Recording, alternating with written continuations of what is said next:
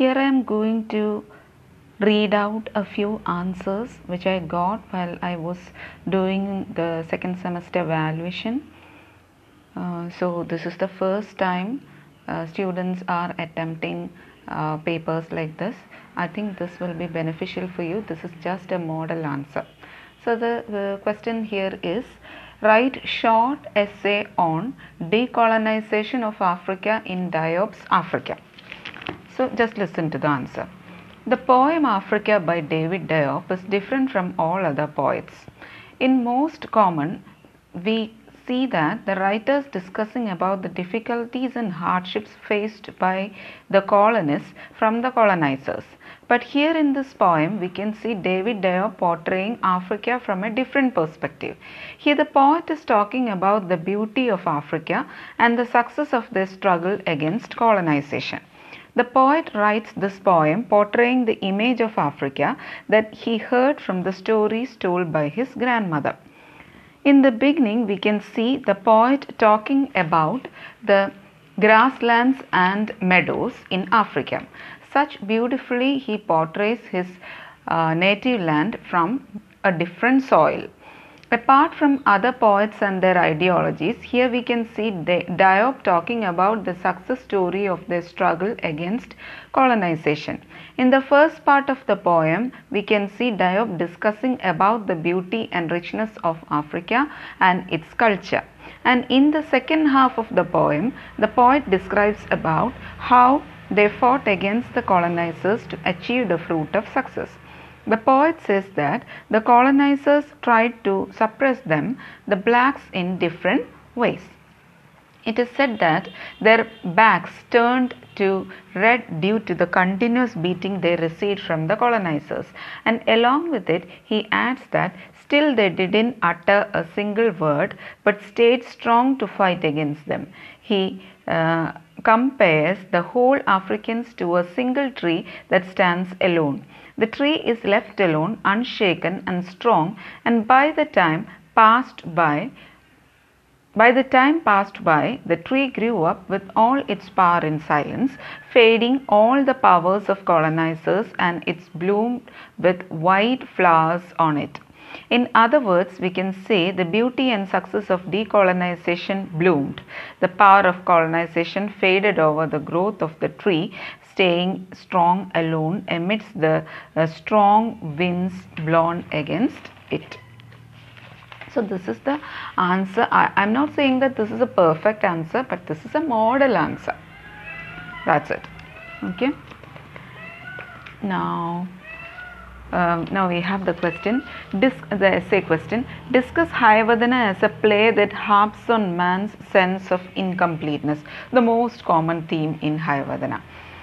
The play Hayavadana by Girish Karnad is one of his major works. Most of his works are written in English or in his mother tongue Konkani and translated into English. He is a playwright, director, actor, editor uh, and so on. He has directed, acted and produced many films. In this play Hayavadana, Karnad discusses about the man's about man's sense of incompleteness. The play starts with Bhagavata doing a prayer in front of Lord Ganesha's sculpture. Uh, here we can see that Karnad has employed the use of Lord Ganesha idol to stress on the theme of incompleteness. Lord Ganesha is having an incomplete figure that is an elephant's uh, head and a human body. Hayavadana is a play within a play or we can say a story within a story. The play inside the play starts with the entry of a screaming actor who uh, who see, saw a man with a horse head and with, uh, that speaks like human. Here also we can see the appearance of incompleteness. The man with the horse head and human voice, Hayavadana, feels incomplete and wish to get rid of his head uh, into a human head. Bhagavata instructs him to go to the Kali temple where Kali fulfills the wishes of everyone who asks for her. Then Bhagavata introduces Devadatta and Kapila, two close friends by heart and inseparable. Devadatta is the son of a Brahmin and no one can beat him with his intellect uh, or logic. Kapila, on the other hand, is a son of ironsmith with a good physique. Devadatta falls in love with Padmini and Kapila goes in search of her to woo for uh, Devadatta. At the moment Kapila uh, sees her, he too falls for her. Uh, he says that he came to woo her for Devadatta. Later, Devadatta marries Padmini and a deep friendship starts among the three of them, Devadatta, Padmini and Kapila. Devadatta finds Padmini uh, Padmini's attraction towards Kapila. When Devadatta and Padmini plans to go for a trip to um, Ujjain, at first Padmini was ready to go. Later, she shows no interest, and when she finds Kapila coming uh, to uh, go along with them, she was again uh, she again changed her mind. In the beginning, Devadatta has said, if Padmini falls for him, he will uh, cut off his head. So, uh, during the journey, Devadatta cut his head off. On seeing this, Kapila too cut his head.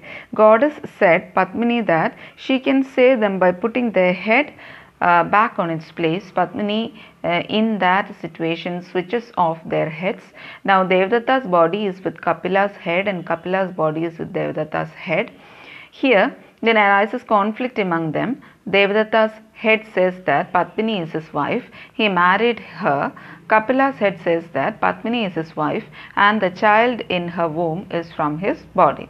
Here again we can see the ma- man's sense of incompleteness. In the beginning itself, Padmini liked Devadatta's intellect and logic, but Kapila in another way.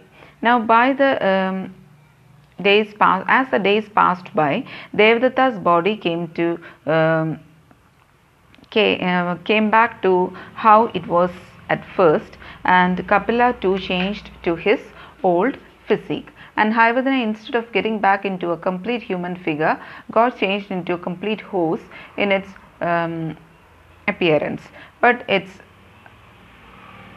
sound remained unchanged. Later, Devadatta's and Padmini's son used to uh, made Hayavadana laugh, and the laughter later changed to the sound like a horse neigh.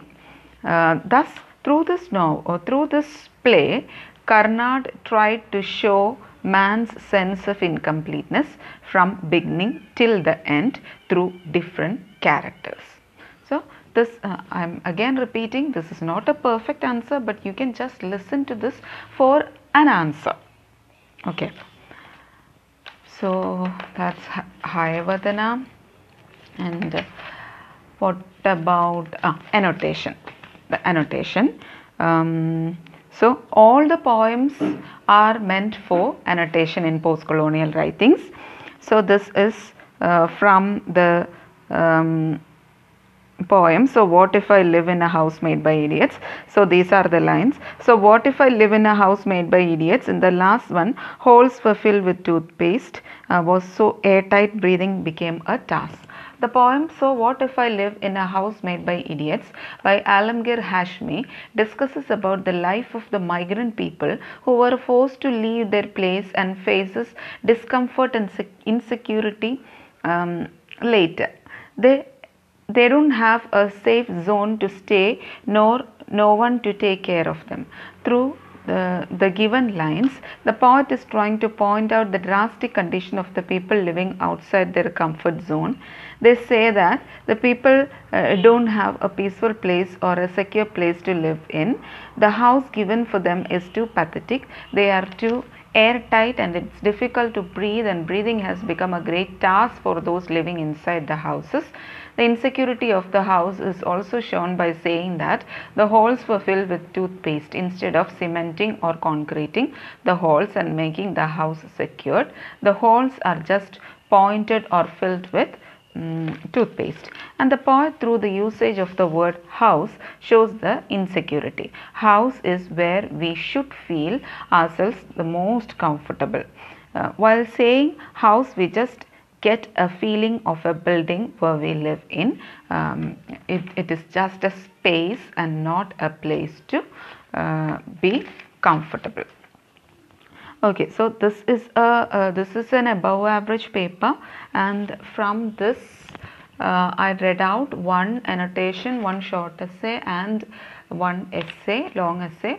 Actually, one more question is there from the poem New York, but this student has not attempted it.